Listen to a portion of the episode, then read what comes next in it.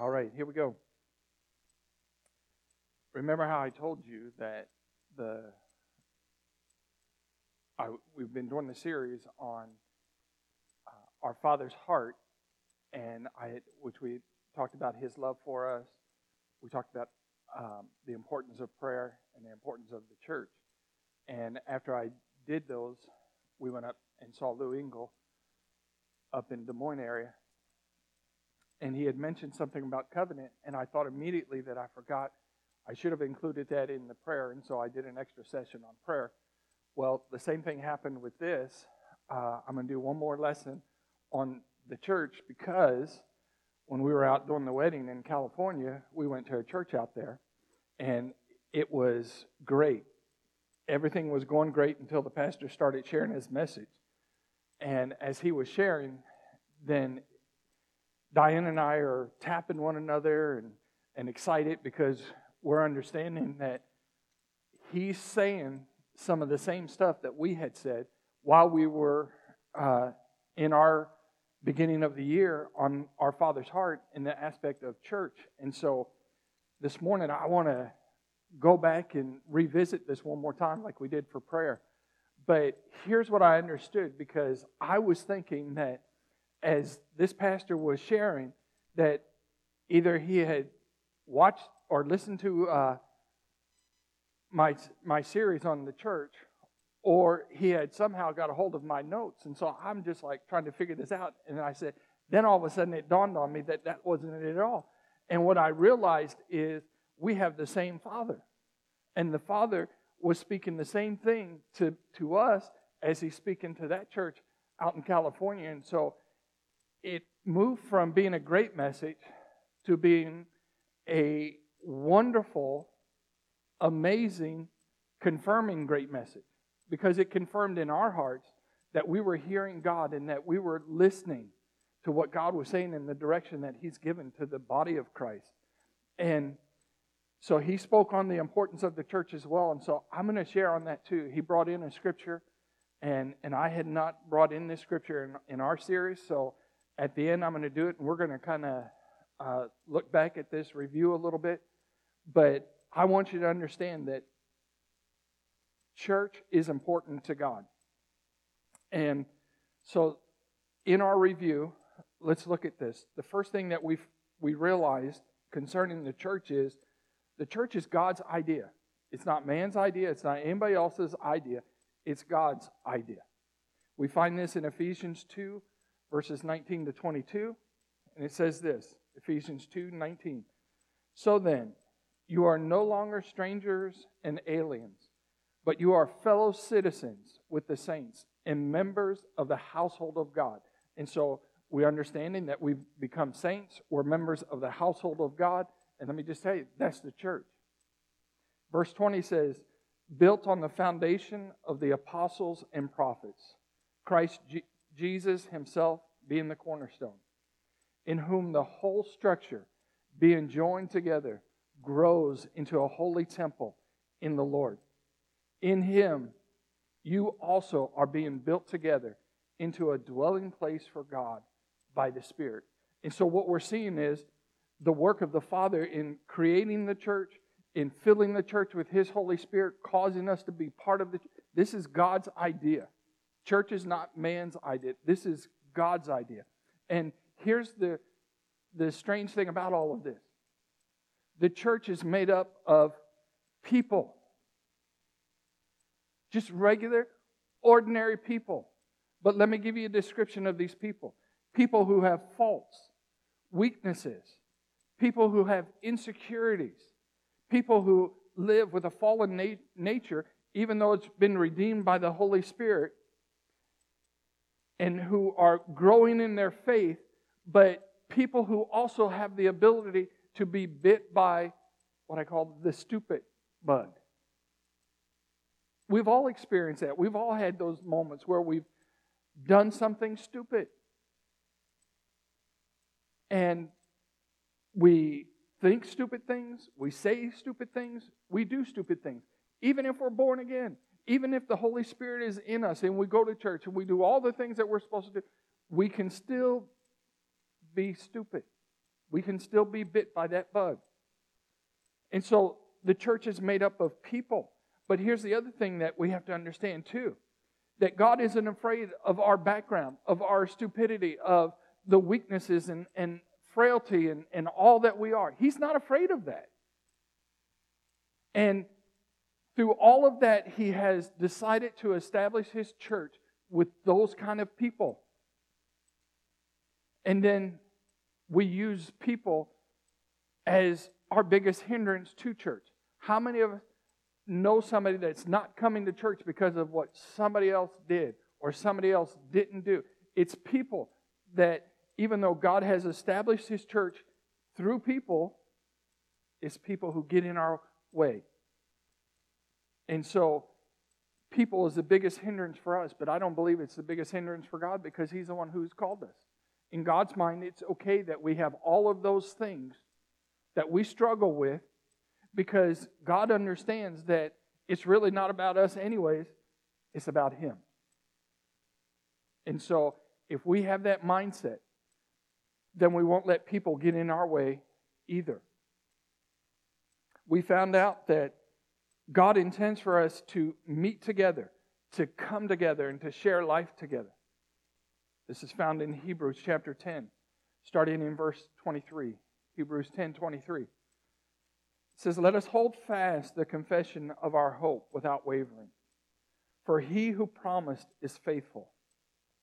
And let us consider how to stir up one another to love and good works, not neglecting to meet together, as is the habit of some, but encourage one another, and all the more as you see the day drawing near. And first of all, we have to look at this and we have to think, well, the, the day may not be drawing near in the sense of his return, but you know what? It's drawing near for you because you're going to die someday. Your life's going to come to an end. And so these are your last days. But he says that we're not to neglect meeting together, we're, we're to meet together. And the amazing thing about this is, is the American church hasn't experienced persecution. We think we have, but we really haven't. And you have to understand that the writer of Hebrews is writing this, and he's writing to a church that from the very beginning, once God established them, once they were set out, then they have had nothing but persecution. They have had difficulties from the start, but we've overcome. And so to think that, you know, it's going to be easier. It's not. There's going to be persecution, but it's okay. And so he's telling them, in spite of all the persecution, when they could be in fear, they could be living in fear.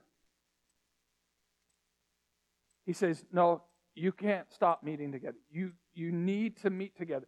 You need to be with one another.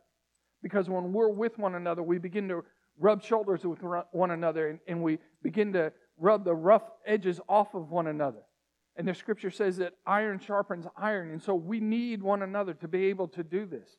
Because if we don't do it, then we stay sharp and, and we, we stay ineffective for the kingdom of God. That's why it's so important that we understand the importance of the church and the meeting together. Every person in every generation is tempted by the enemy to stop going to church for a number of reasons that seem justifiable to us in our minds but they're not justifiable to God.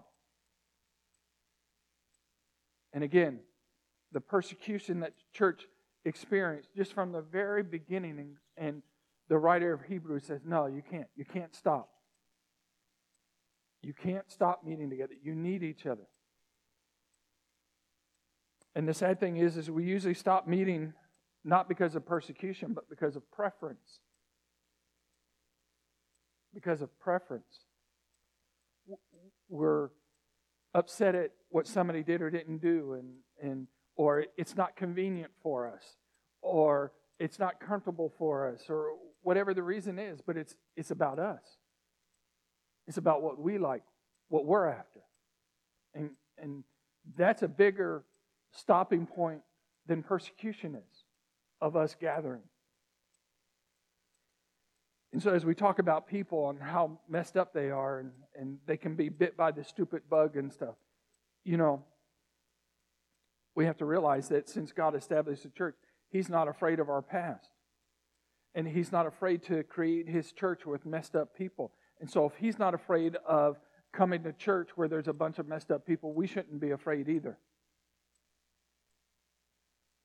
So, I want to encourage you to make sure that you come to church, you spend time in a local church. Then we found out that the church is really not about us, it's about Him, it's about God. It's about us gathering together for Him, to worship Him, and to honor Him, and to allow Jesus to meet with us because we are meeting together. And the scripture says that if two or three are together, He's going to be there in their midst. And so it's about Him. It's about it's not about us coming together for ourselves, but it's us coming together for Him. And then we give, He gives the Holy Spirit to us as we're meeting together, as we've gathered together. It's a place for us to come together and learn and grow in our faith, serving one another. So when we are not in church, we have the ability to love and serve Him, Christ, outside of the church, outside of these four walls, by loving and serving others who do not know Him yet.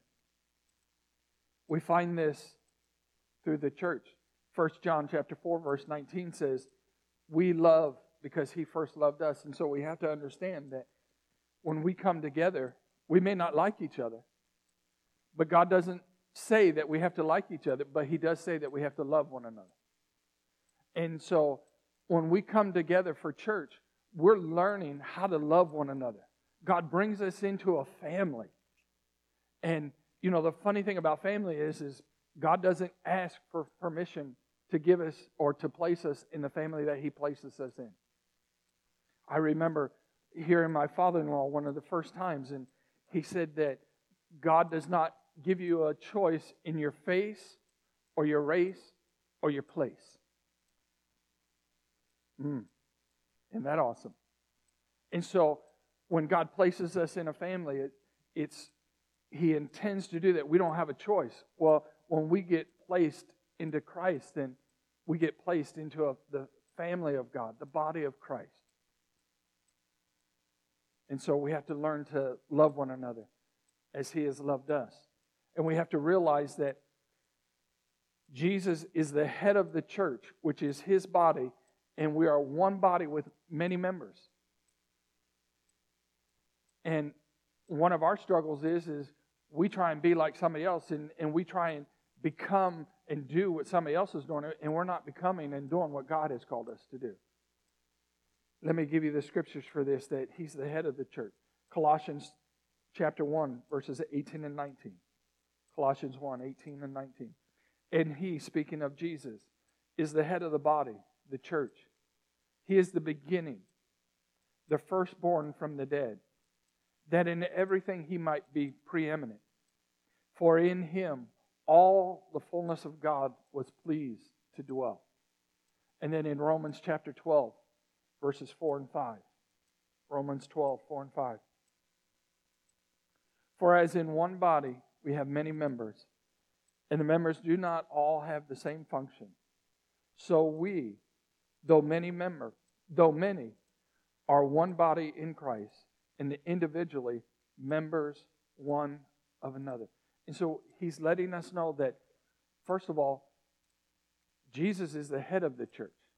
And second of all, his fullness rested in him. And so if he's the head of the church, then we're his body. And so the fullness of God is in the church. And God isn't afraid of that. He, he's not afraid of that. We seem to be more afraid of it, but God isn't. And so we look at this and, and I, I just want to encourage you. We try and um, compare ourselves to others and we think, oh, if, if I had that, if I was in that family, or if I had this gift, or if I had their talent, or if I could do this like they do it, then your life would be great. No, it's not. Because you're trying to live somebody else's life. You need to live the life that God has for you. You need to ask Him what it is, and you need to find out, and then you need to begin to live it with Him. You see, we have to understand that we belong to one another, whether we like it or not. We're together, we're a team. We need to be working together, not in competition.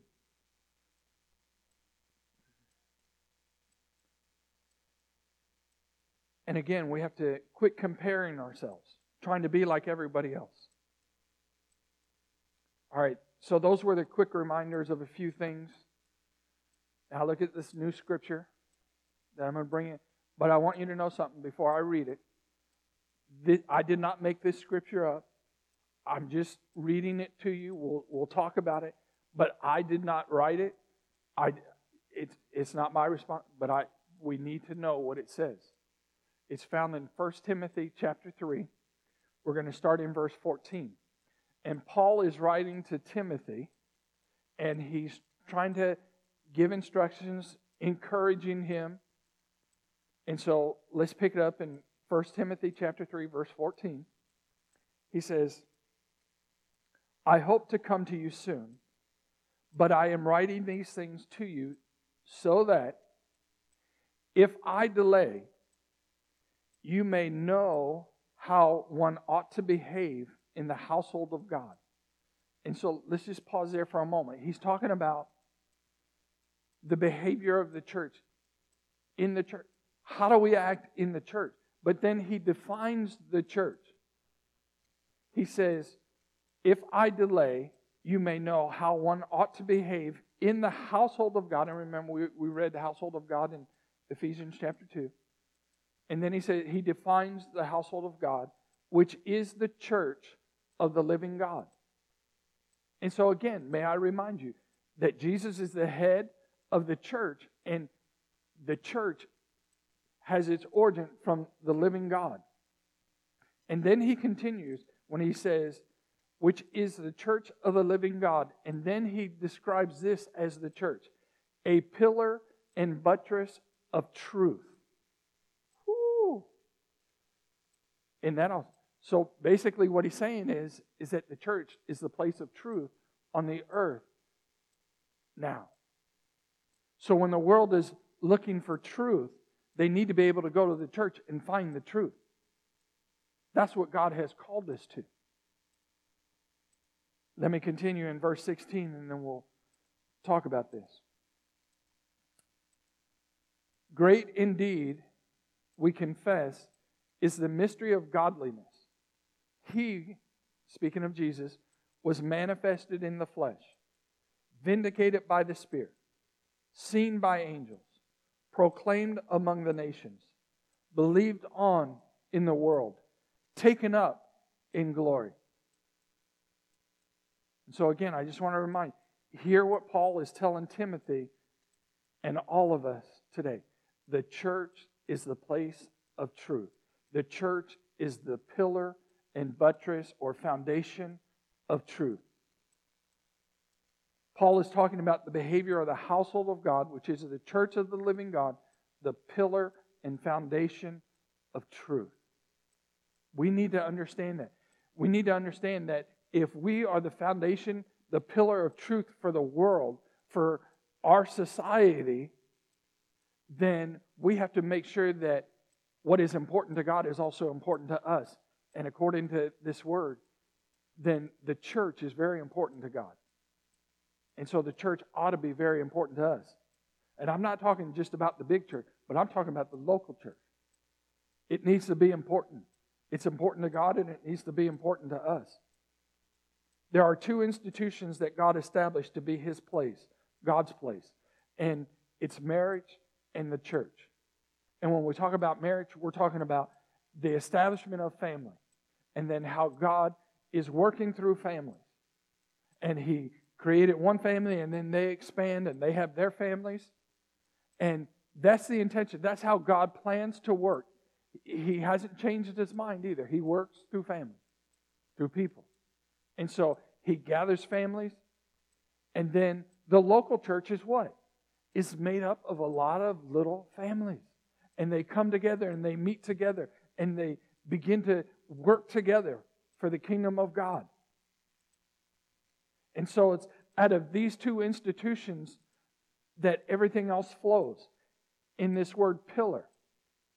This is an interesting word because we know it structurally that it, it's a support.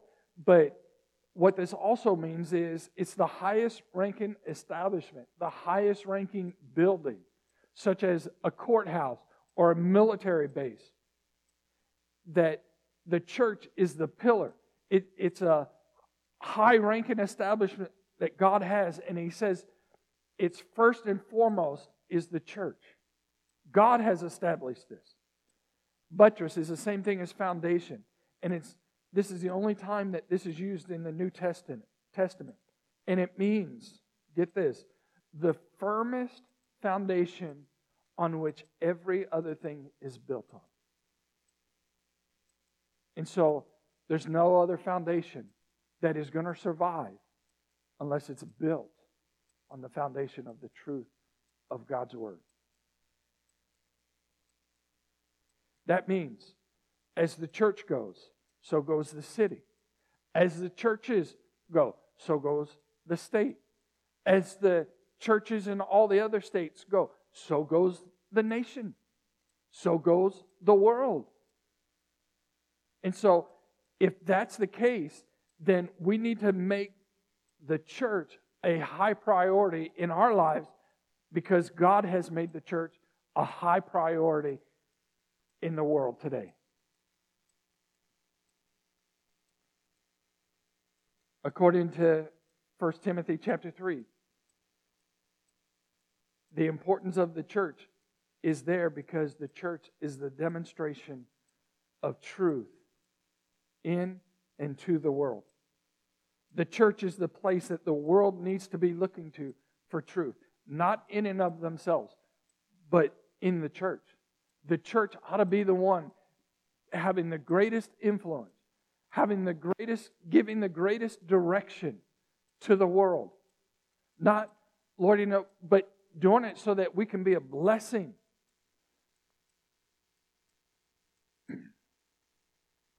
There is no other place for the world to get truth from. God has established it in the church. And that's why you see the enemy coming against marriage and coming against the family, the family structure, because if he can break that down, then he's going to break down society. But we have also seen him coming against the church. He's always come against the church, but we're experiencing it more. And the reason he's doing that is because that's the place of truth. That's the place that God has established that the world should be able to come and find help. And we have the world trying to come up with their own solutions, come up with their own truth. And, and let me just tell you something. It's just like the identity issues that we're having and, and what gender are you? I'm telling you, there's only two genders there's male and female, there's nothing else. And the church needs to make sure that we stand for that because that's how God established things. There shouldn't be any confusion because when we take truth away, then this is what gets what happens. We have people who become confused, disillusioned, then they become hurt. They experience a tremendous amount of pain because they're walking in what they think is truth, but not truth according to God. And so we need to make sure that we are standing for God, standing according to His truth, so that the world will know how they should be living. And here's the thing that I don't understand God has called the church to be this. But let me remind you that the church is made up of people. People who are messed up. People who do stupid things. People who have weaknesses, insecurities, failures. They sin. And he still chooses to use them. And he still chooses to take them and to change them and then allow them to become the place of truth on the earth.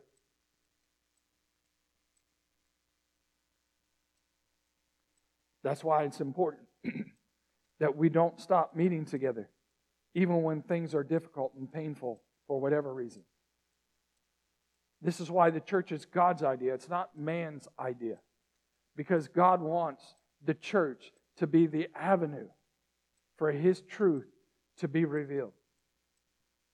I think of Matthew chapter 5 when we think about this.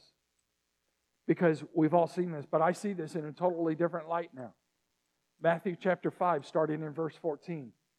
He says, You are the light of the world. And let's just pause there for a moment. So he's declaring to the church, because he's speaking to his disciples, those who are going to establish the church. He's speaking to them and he says, You are the light of the world. What does a light do? A light shines. That's the main function of light. And when the light shines, then the darkness is dispelled. And so you could also translate that you are the truth for the world. If we're the light of the world, then we're the truth of the world as well. But he says this you are the light of the world. A city. A city. What's a city? Where a bunch of people have come together. They live together. Maybe not in the same, you know, in the same community. They live there.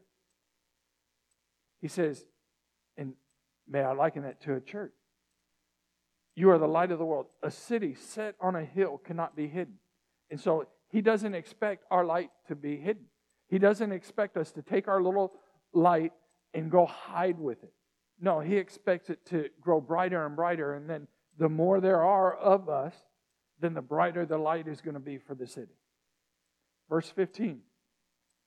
Nor do people light a lamp and put it under a basket, but on a stand, and it gives light to all in the household. Do you see how he's talking about the same thing that Peter was, or that Paul was talking about to Timothy? That the church is to be that place of influence. You're supposed to give light to them. You're supposed to be the place of truth for them.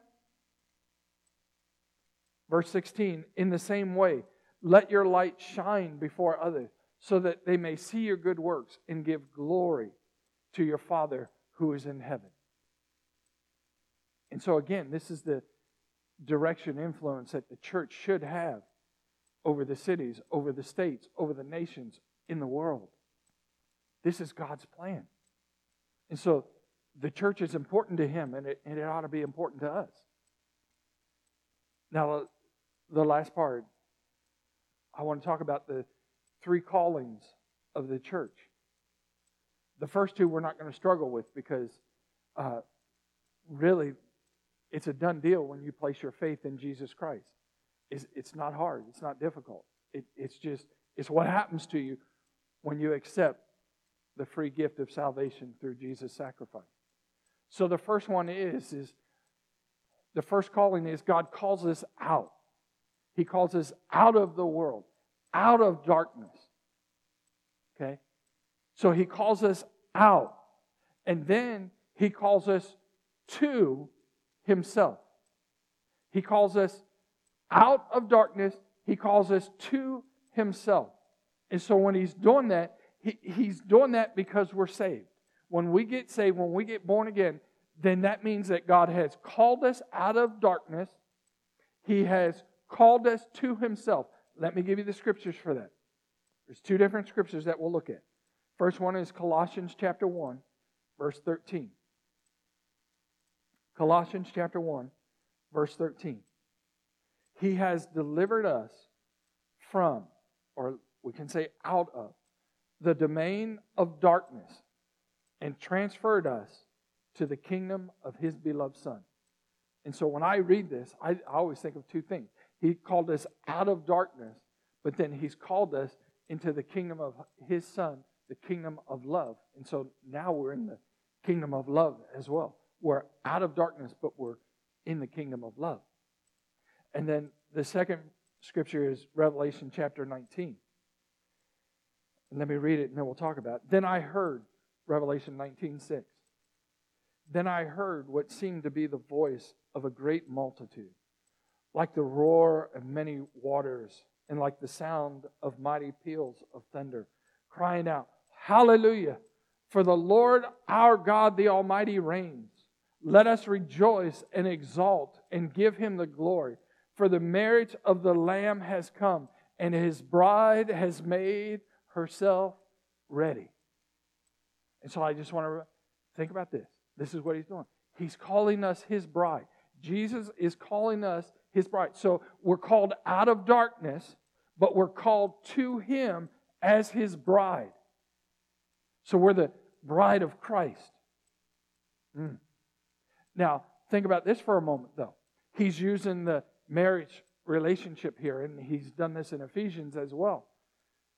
And, and so when we see this, then we have to realize that when he's speaking of marriage, he's speaking of covenant relationship. And so when he talks about this, that we're the bride of Christ, then he's God is looking at it as if he's in covenant relationship with us. That's a high relationship. That's not a casual relationship. That's not a dating relationship. That's not a I'll see you in a week or I'll see you in a month or I'll see you when it's convenient for you, for me. No, that's not it. That means you're committed to one another. And we need to see that as the church. God has called us out of darkness, but He's also called us to Himself. And again, we can get excited about these first two callings because who doesn't want to be called out of darkness? Who doesn't want to be called to Christ, and be His bride? That's exciting. But again, we don't have to do anything for that. All we had to do was place our faith in Jesus Christ, be born again. And so the third one. And this third one's going to require us to do something. So it's not like the first two. He says we are called out, we're called to, and then we're called in. We're called in. We're called out of darkness. We're called to Christ. We're his bride. And then he says, we're called in, into a local church. We're called into the body of Christ. Now, he places us in that, but I'm, we're, we're getting down to the nitty gritty now. We're talking about the local church. God wants us to be in a local church, a local gathering, a local assembling. He wants us to do that. He wants us to be that. He wants us to come together. He's letting us know that we're not going to make it. And these are the three aspects of the ecclesia. And, and we usually focus on the first two, but we don't focus on the third one that much because we're afraid of offending people or whatever. But we have to understand that this is a calling. We're called into a local church. And this is important because remember, think of all the things that we've shared so far. It's from here that, that this is the truth and the foundation that we see that we need each other. We need each other.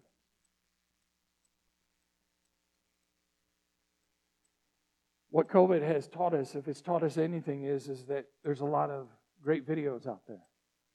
You can watch a lot of great worship services. You can watch a lot of great messages.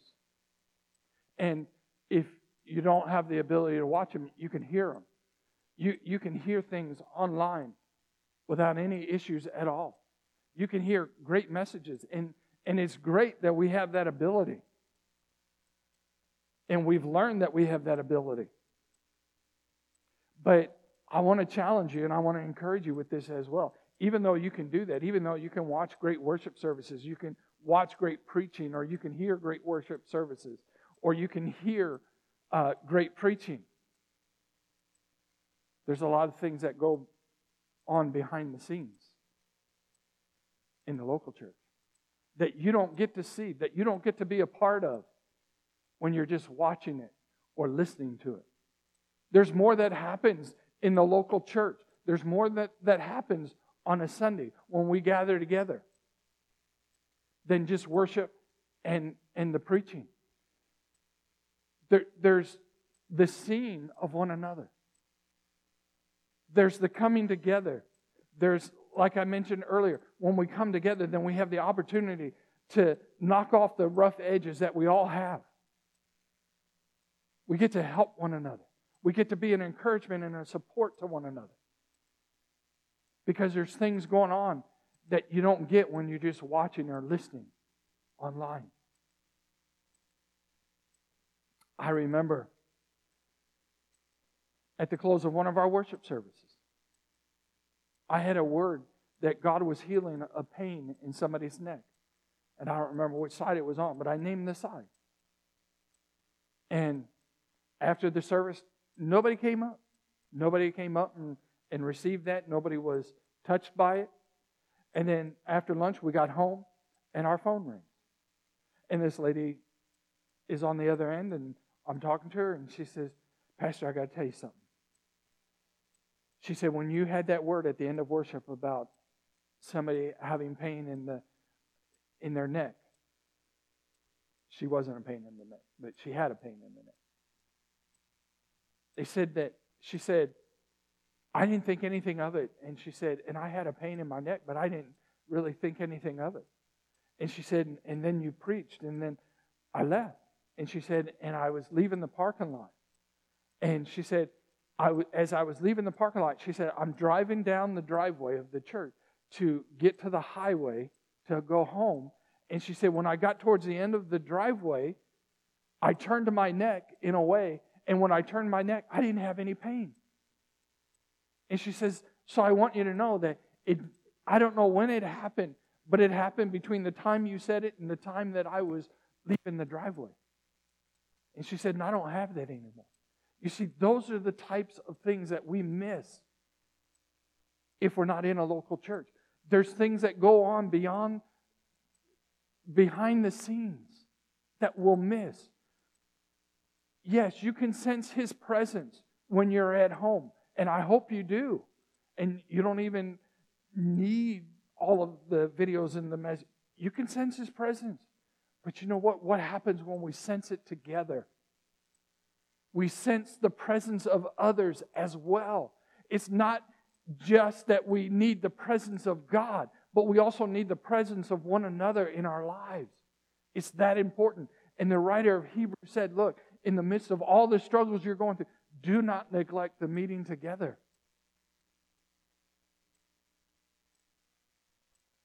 Mm. There's an anointing that happens when we are collectively coming together. There's corporate prayer that happens. There's laying on of hands that happens in a local church that it doesn't happen if you're watching a service online or if you're listening to a service online. Those should be secondary for us, not primary. I just wonder, and this is just me personally, I just wonder how many people are missing out on their healings. Because there's times that in this place, in this building, during our worship time, during our service, that God has touched people and healed people without anybody laying hands on them.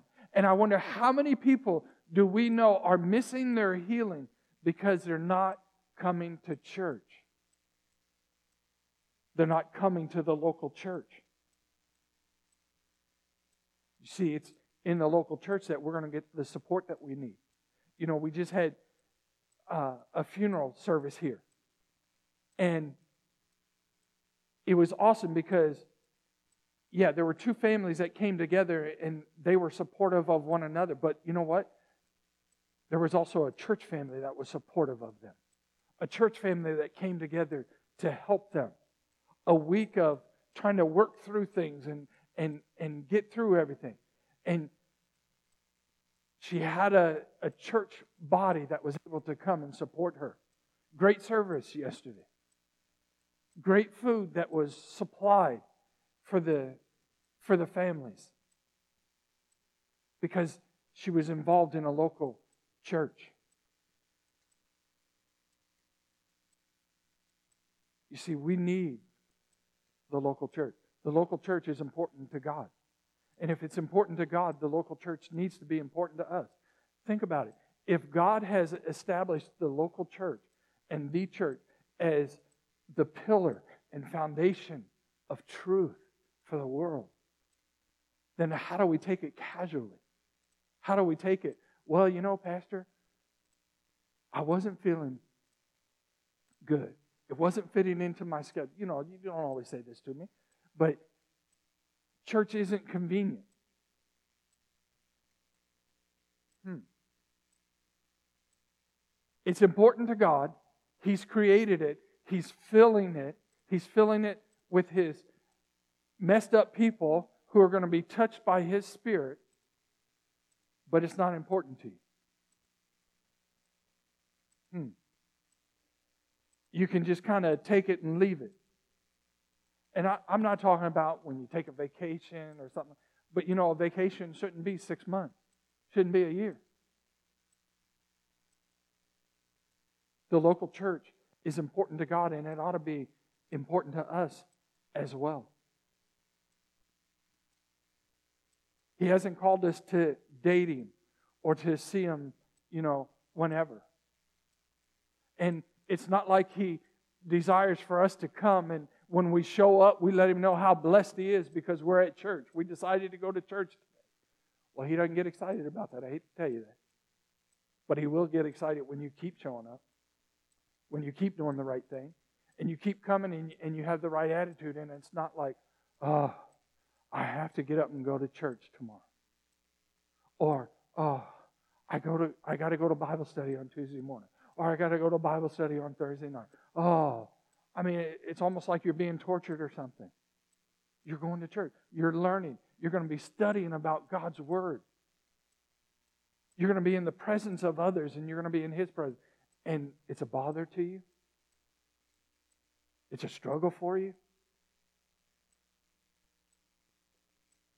The local church is a city of light for the world, the pillar and foundation of truth for all nations. From there, as we gather, the church becomes a place of refuge and strength for the saints, for the believer. And from there, the church serves as a house of hope for the world. The world has some place that it can run to, some place that it can find truth, some place that it can be uh, loved, it can find peace, it can find purpose. And God has said, I'll do it through my church. So I want to remind you that the church, its establishment and function is God's idea, not man's. So make sure that you're part of it. Make sure that you're going to celebrate the fact that you're called out of darkness. You're called to Him, but you're also called into a local church. For us, I just want to challenge you with this. Sundays need to be a set apart time. Because I'll tell you what, whatever time it, it, you meet, whatever time your local church decides to meet, and whatever day it is, God knows that that's the time. And He has set it apart for His time. But you know, we need to set it apart as our time as well. We don't need to let other things get in the way. You know, it's amazing to me all the sports that are taking place. And they start on Friday or Saturday morning and they go all the way through Sunday night, and people are out of church. They're more concerned about the sporting things for their children, but they're not concerned about their spiritual lives. It's sad. And so I want to encourage you and challenge you to let the church the time that you're gathering together as a local time to be your set apart time, to be your holy time to meet with God and the rest of the body of Christ, to come together, to be found as a local church. And when we come together, it's not about did we sing the right songs? Did the preacher preach the right message? Did he preach too long? God forbid. Or did he preach too short? Which you never hear that. But, you know, we want, you know, am I going to have to sit by so and so or or whatever? No. The church is about us coming together. And when we come together as a church, it should be God, were you pleased when we met? Not, was I pleased? It doesn't matter if you were pleased or not. The important question is, is God, were you pleased with what we offered you today?